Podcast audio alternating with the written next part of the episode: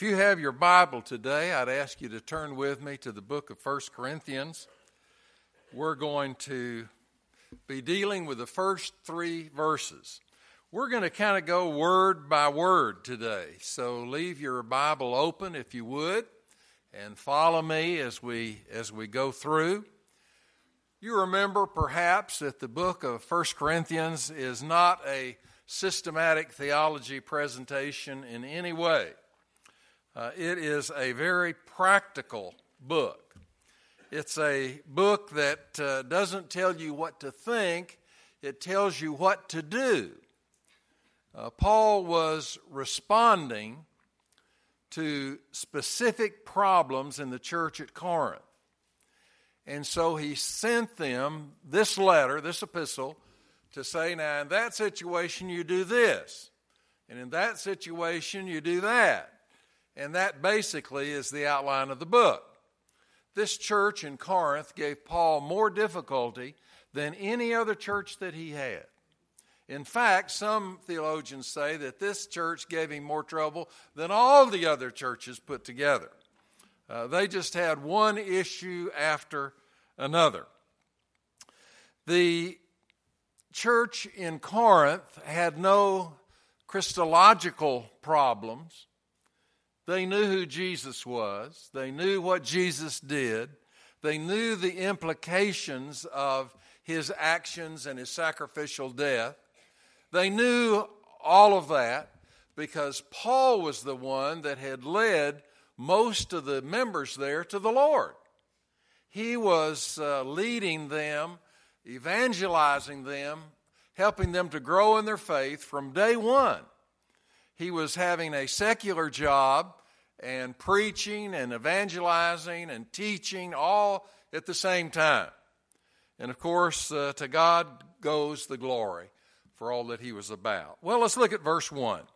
Paul, called to be an apostle of Jesus Christ through God's will, although with Sosthenes, his brother Christian, to the church of God that is in Corinth, made up of men who are sanctified in Christ Jesus by divine call saints, together with all who, in every meeting place, call on the name of the Lord Jesus Christ, their Lord and ours.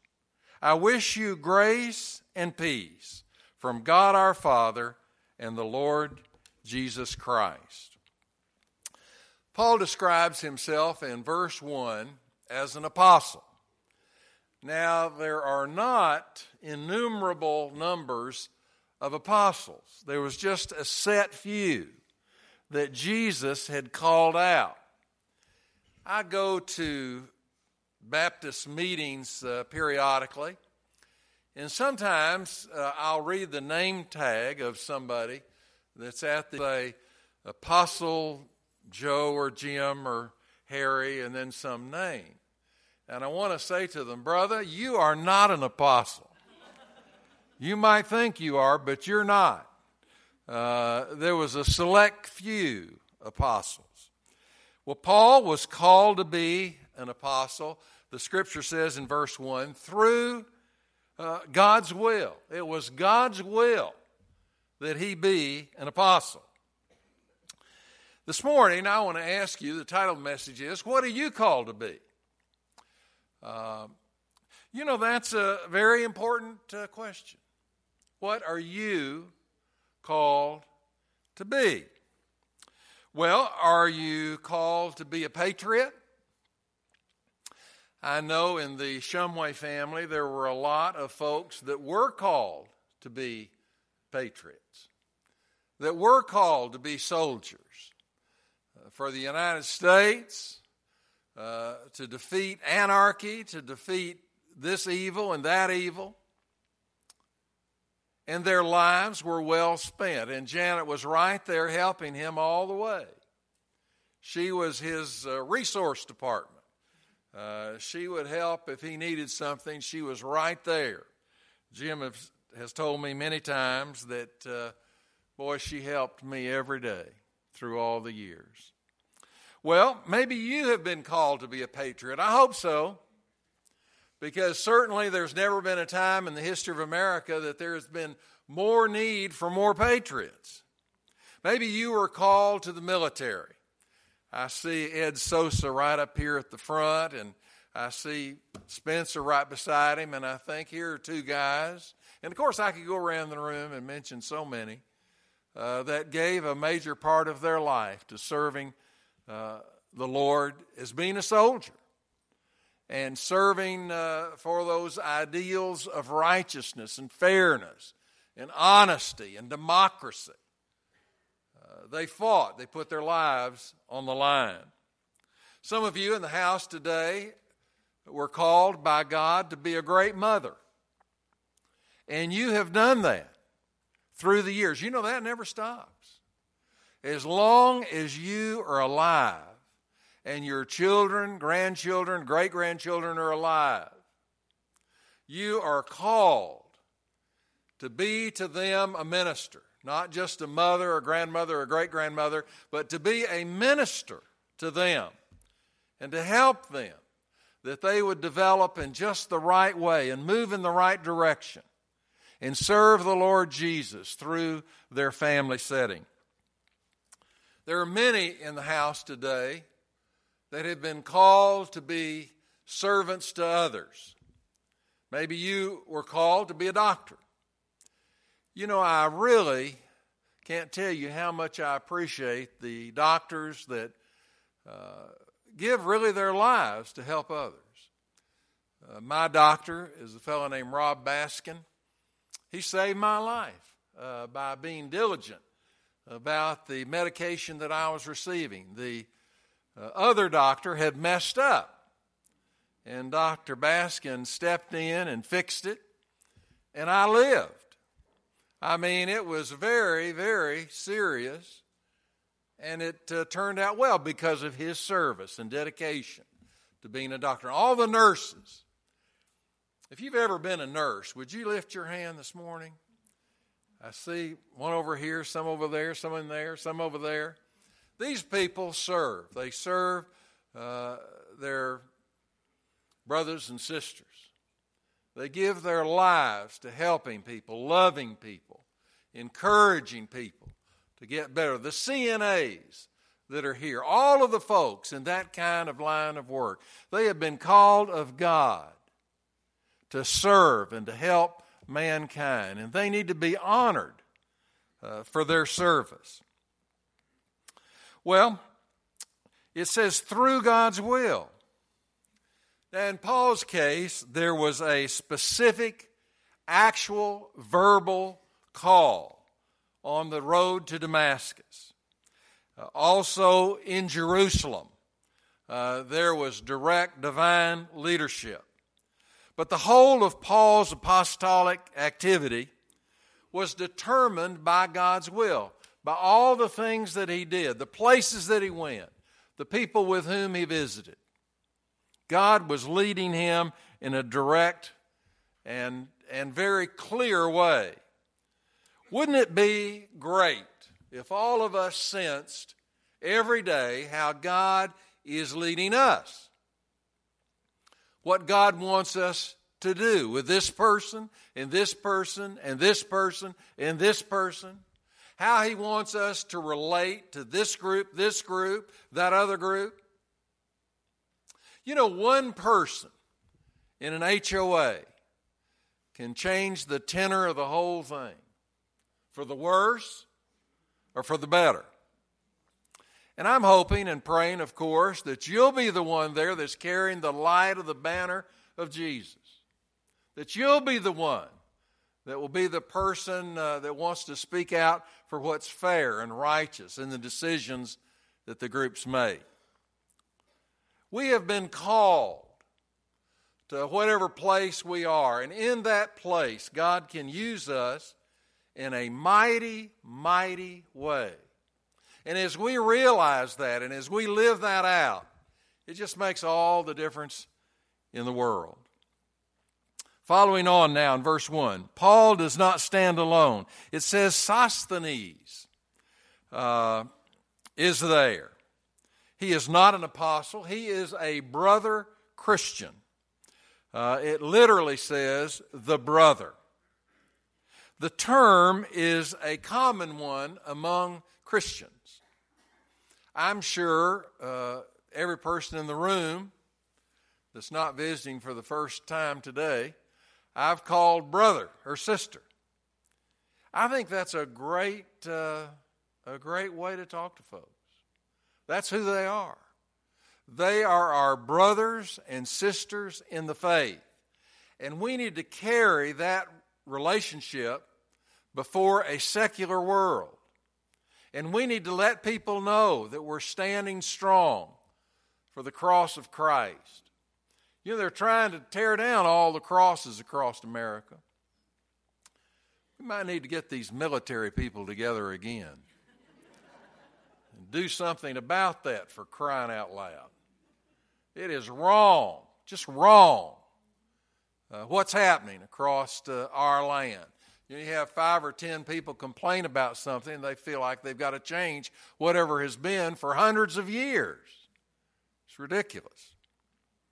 Well, it's true that this word brother represents the correct relationship between Christians who are in Christ Jesus and all are sons of one heavenly Father.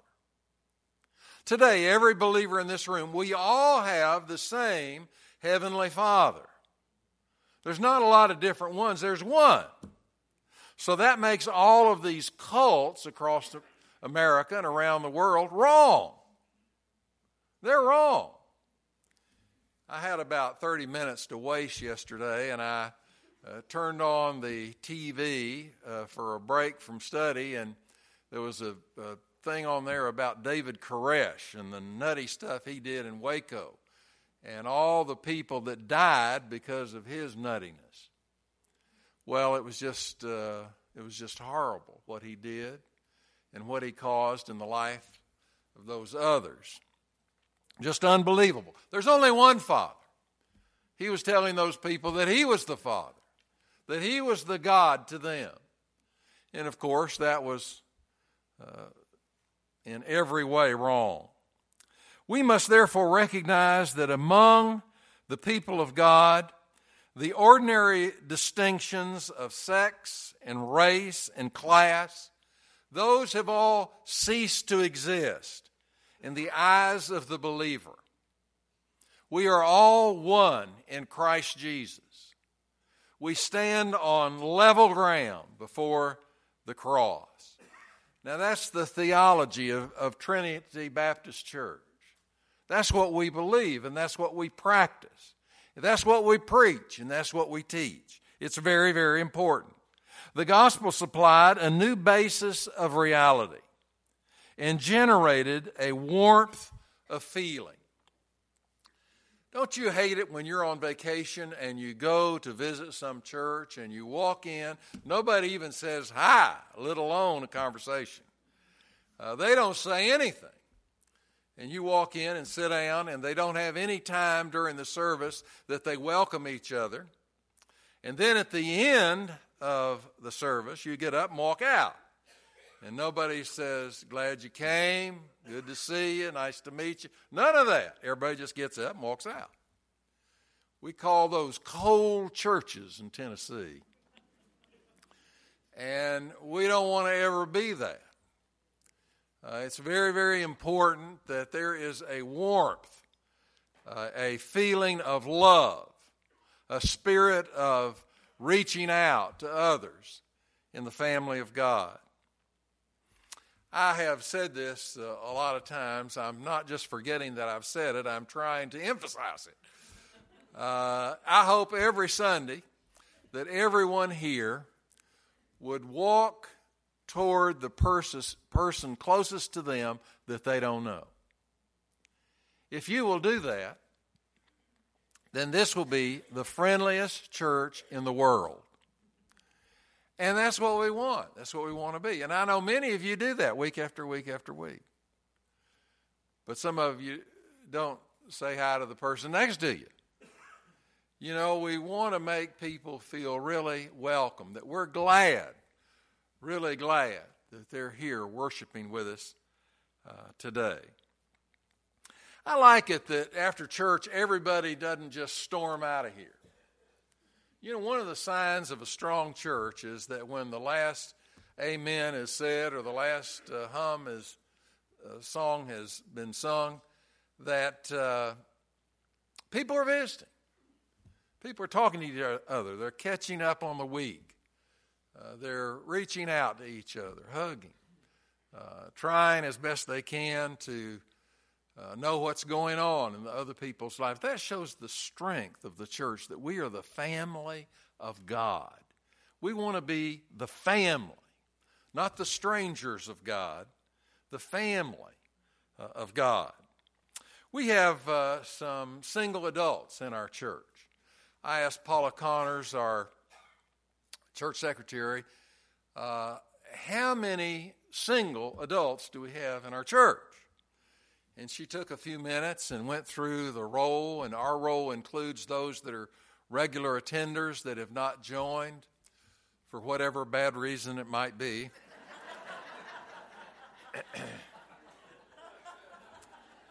and uh, she counted uh, about 150 to 175 uh, single adults in our church because of divorce or because of death or because you've never married. We have that many single adults uh, in our church membership.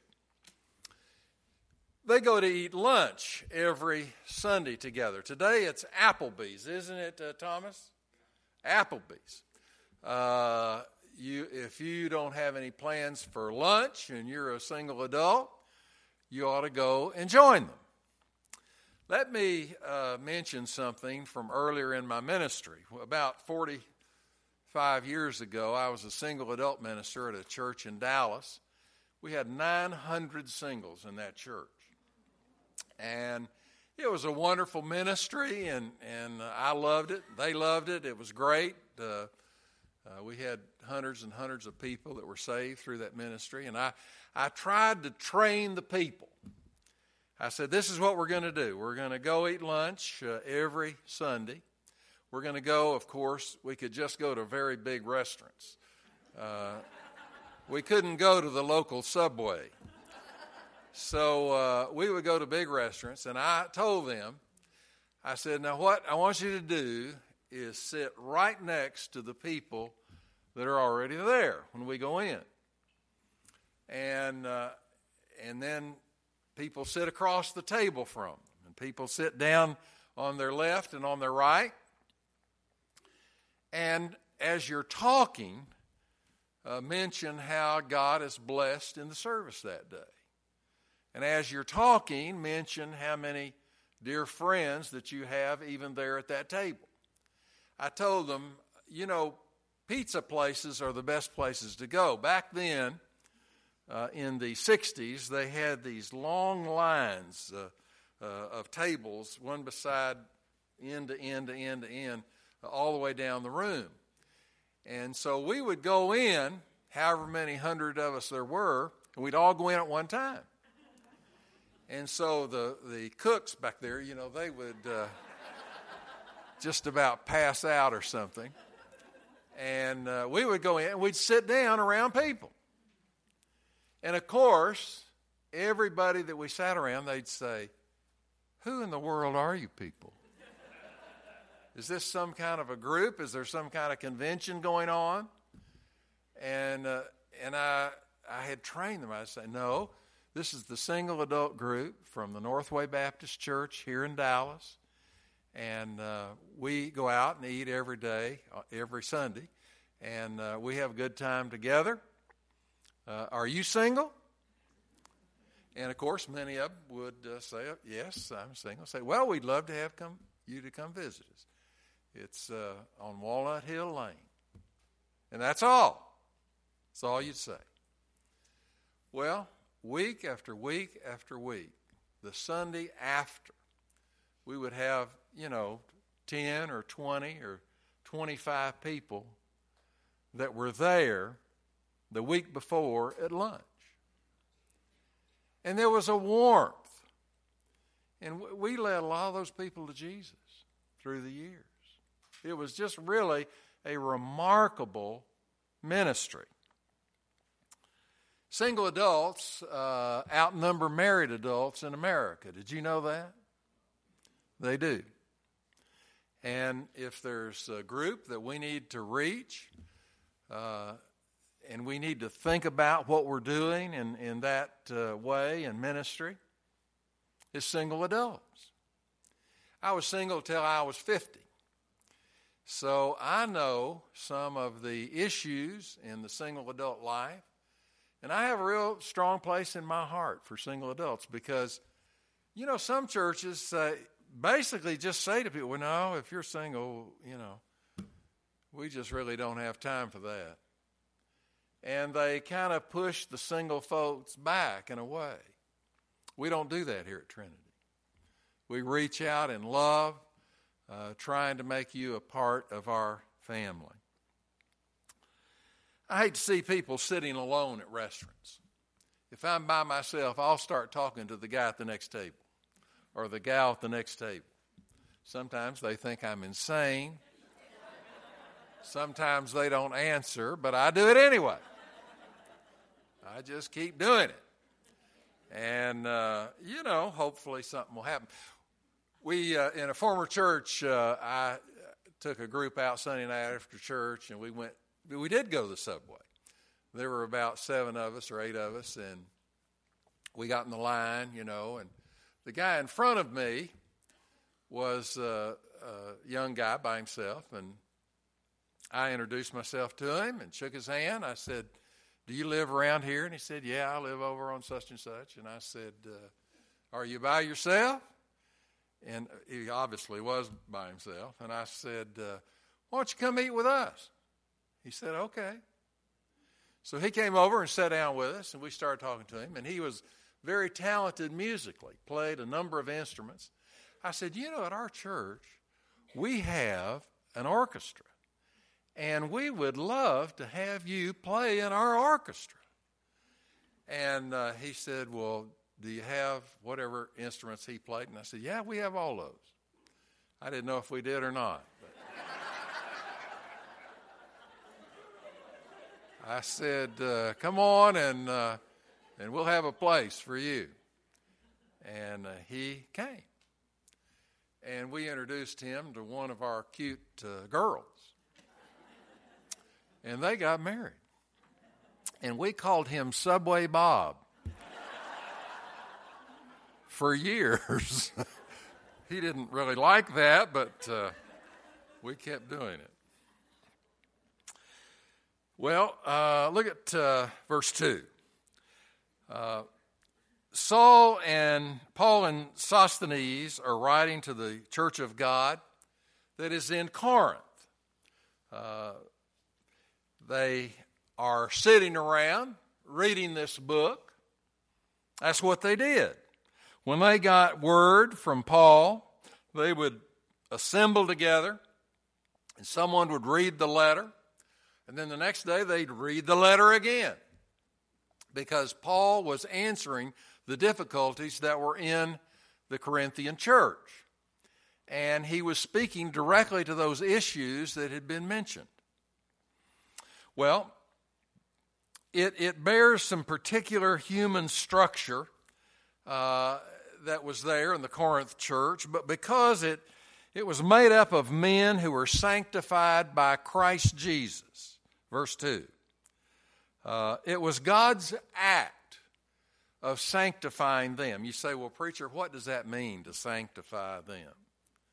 That means that God set them apart, that God made them special in His eyes, that God called them to serve Him, that God used them to do His ministry that they were sanctified, that they were separated unto the work of the Lord. That's important. Uh, not any act of their own uh, made these men uh, into the church. It was because God had touched their hearts, God had helped them, God had led them, And as they had joined in and become a part of that fellowship, that body of believers, the Lord had been working with them through all of these situations. It was by divine call, saints. Now, we've, uh, Tom and I both have said this uh, innumerable times, but the word saints here uh, means uh, a Christian. You're a Christian. If you're a saint, you're a Christian. Uh, the literal background of this word is that you are holy. Uh, every Christian in Corinth was a saint. Every Christian that's here this morning in this service is a saint. That's what the biblical word here is referring to. Holy persons, in the sense that they are God's people, that God has His hand upon them. A fellow from Tennessee would say about that, What a deal! We're a part of the family of God. Praise God. What a wonderful thing. There was a sign at a skydiving club office that said, If our parachutes don't open, your next jump is free. Those of us from Tennessee would say, What a deal! What a deal. Every Christian is a saint. That's important. The members of the Corinthian uh, church uh, were equal with Paul as apostle in some ways. They were believers, he was a believer. They were serving the Lord, he was serving the Lord. Uh, he was an apostle, he had his place, they had their place, though it was a different place in the purpose of God. It was all being done in the purpose of God. All of us have been called to different things. Everybody here this morning. And God is still, if you say, well, God hadn't called me to do anything, God is still trying to break through in your mind and your heart what He wants you to do. And you've got to be open to it, sensitive to it, and then follow Him in the leadership that He would give in your life. These words uh, say, together with all, pantos, all, who call on the name of our Lord Jesus Christ. This is an invocation. This invocation of Christ is made in every meeting place, everyone, anywhere in the world. Wherever and whenever believers gather, at some point, the name of Jesus ought to be called out. There's no special handshake. We don't have any, you know, like some clubs have special handshakes. We don't have any special handshakes. We don't have any secret uh, password. We don't have that. We just call upon the name of Jesus. That's what we do. That's what defines us. We are, are people of the church of the living Christ. That's who we are, and, and we're not ashamed of it. We're proud of it because God has done a wonderful work in our hearts and lives. The reference here is to Christian meeting places. You know, my house becomes a uh, a special place when God's people gather there. We have different meetings of the church in our home every once in a while, and we love that. We want to use our house uh, for the Lord's work. And when people come to your house, uh, the Regises have people to their house a lot. And whenever the house is filled with uh, folks, it's a meeting house of the Lord and it's used for His purposes. And it's a wonderful thing, a special thing. Paul is making the point that all Christians share a common holiness because they share a common Lord. Paul uh, has in mind here an exhortation that he's going to be giving in the uh, near future. Uh, and he wants to, to be in solidarity with the Christians in Corinth. He wants them to feel like he's one of them, that he has the same spirit, the same goals, the same ideas that they do. And he wants to pull them together with himself. Disciples uh, in Corinth were different. There were some that had an intense hatred for each other. You say, well, why in the world did they keep going? Because they'd met Jesus Christ. You know, there were folks there that were nice, there were folks there that weren't nice. Uh, Christ was the reason that they came. Christ pulled it together. I went to a USF football game one time, and it was the only one I've ever been to. A lot of the people that were at the game were drunk. I don't know why they'd pay all that money to go and then be drunk, but a lot of them were. I, I saw some polite people there. I saw some people that were not polite at all. I saw some people there that uh, were very rude. I saw some people there that uh, were very nice. I saw two or three folks that I had known in various places in that area that uh, were strong Christian laymen. And, and I thought uh, it was good to see them. I talked to each one of them. The thing that drew all those people together that day was the football team. That was the commonality that they had the football game. You know, the thing that, that draws us together is the Lord. The Lord draws us together. The Lord brings us to His meeting house to be a part of the family of God. Paul prays for his readers grace and peace. Has anyone ever said to you as they left uh, the conversations they've had with you, Well, grace and peace be to you, brother? You ever heard anybody say that? That's really a very nice thing to say. It doesn't get any better than that. Both of these come from God our Father, the Lord Jesus Christ. The ground of all Christian existence is grounded in the grace of God. Peace is the outcome of God's redemptive act. It's the outcome. Grace is the undergirding. Peace is the outcome. When one Christian wishes grace and peace to another, he prays that they might apprehend, that they might understand more fully, more completely the grace of God in which he already stands and the peace that he already enjoys. We ought to say this periodically to each other. Grace and peace be with you, brother. Grace and peace be with you, sister. And those that know very much about Scripture will know exactly what you're saying about the grace and the peace that comes with Almighty God. Well, it was because of that grace and that love and that peace in his heart that Jesus went to Calvary's Hill and was crucified on that cross for you, for me.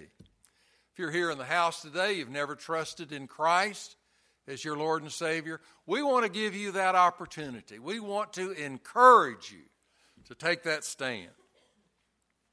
If you're here in the house and you're a believer, you need a church home, you've been visiting around, you're here today.